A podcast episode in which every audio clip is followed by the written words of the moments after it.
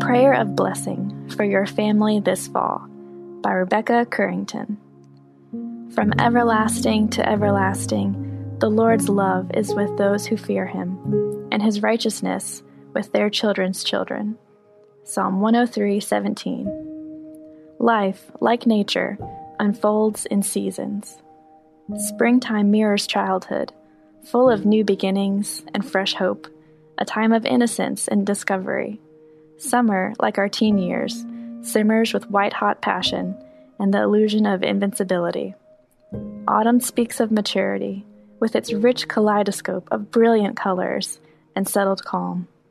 Finally, winter sneaks up and covers the ground with a blanket of white, just as age brings a covering of settled rest and quiet contemplation.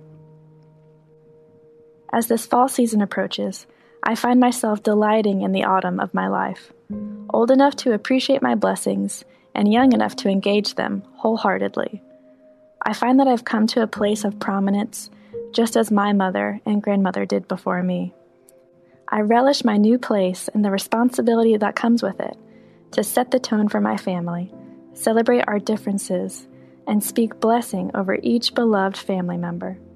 I also appreciate my role in fostering our family bond Let's face it, family gatherings can be stressful due to differences of opinion, opposing political views, and unending to do lists, and all the traveling our modern families have to do to see each other. Therefore, I'm happy to prayerfully serve as peacemaker. So, before this busy fall season begins, I ask that you join me as we lift up our families in all their messiness to our Heavenly Father who loves us all and is the author of our peace. Won't you pray with me now? Dear Father, in your beautiful book of Psalms, chapter 103 and verse 17, you give us this wonderful promise From everlasting to everlasting, the Lord's love is with those who fear him, and his righteousness with their children's children. What better promise could we receive from you in the autumn of our lives? Than to see our children and children's children blessed with your love and righteousness. We ask for your hand of blessing on us as well.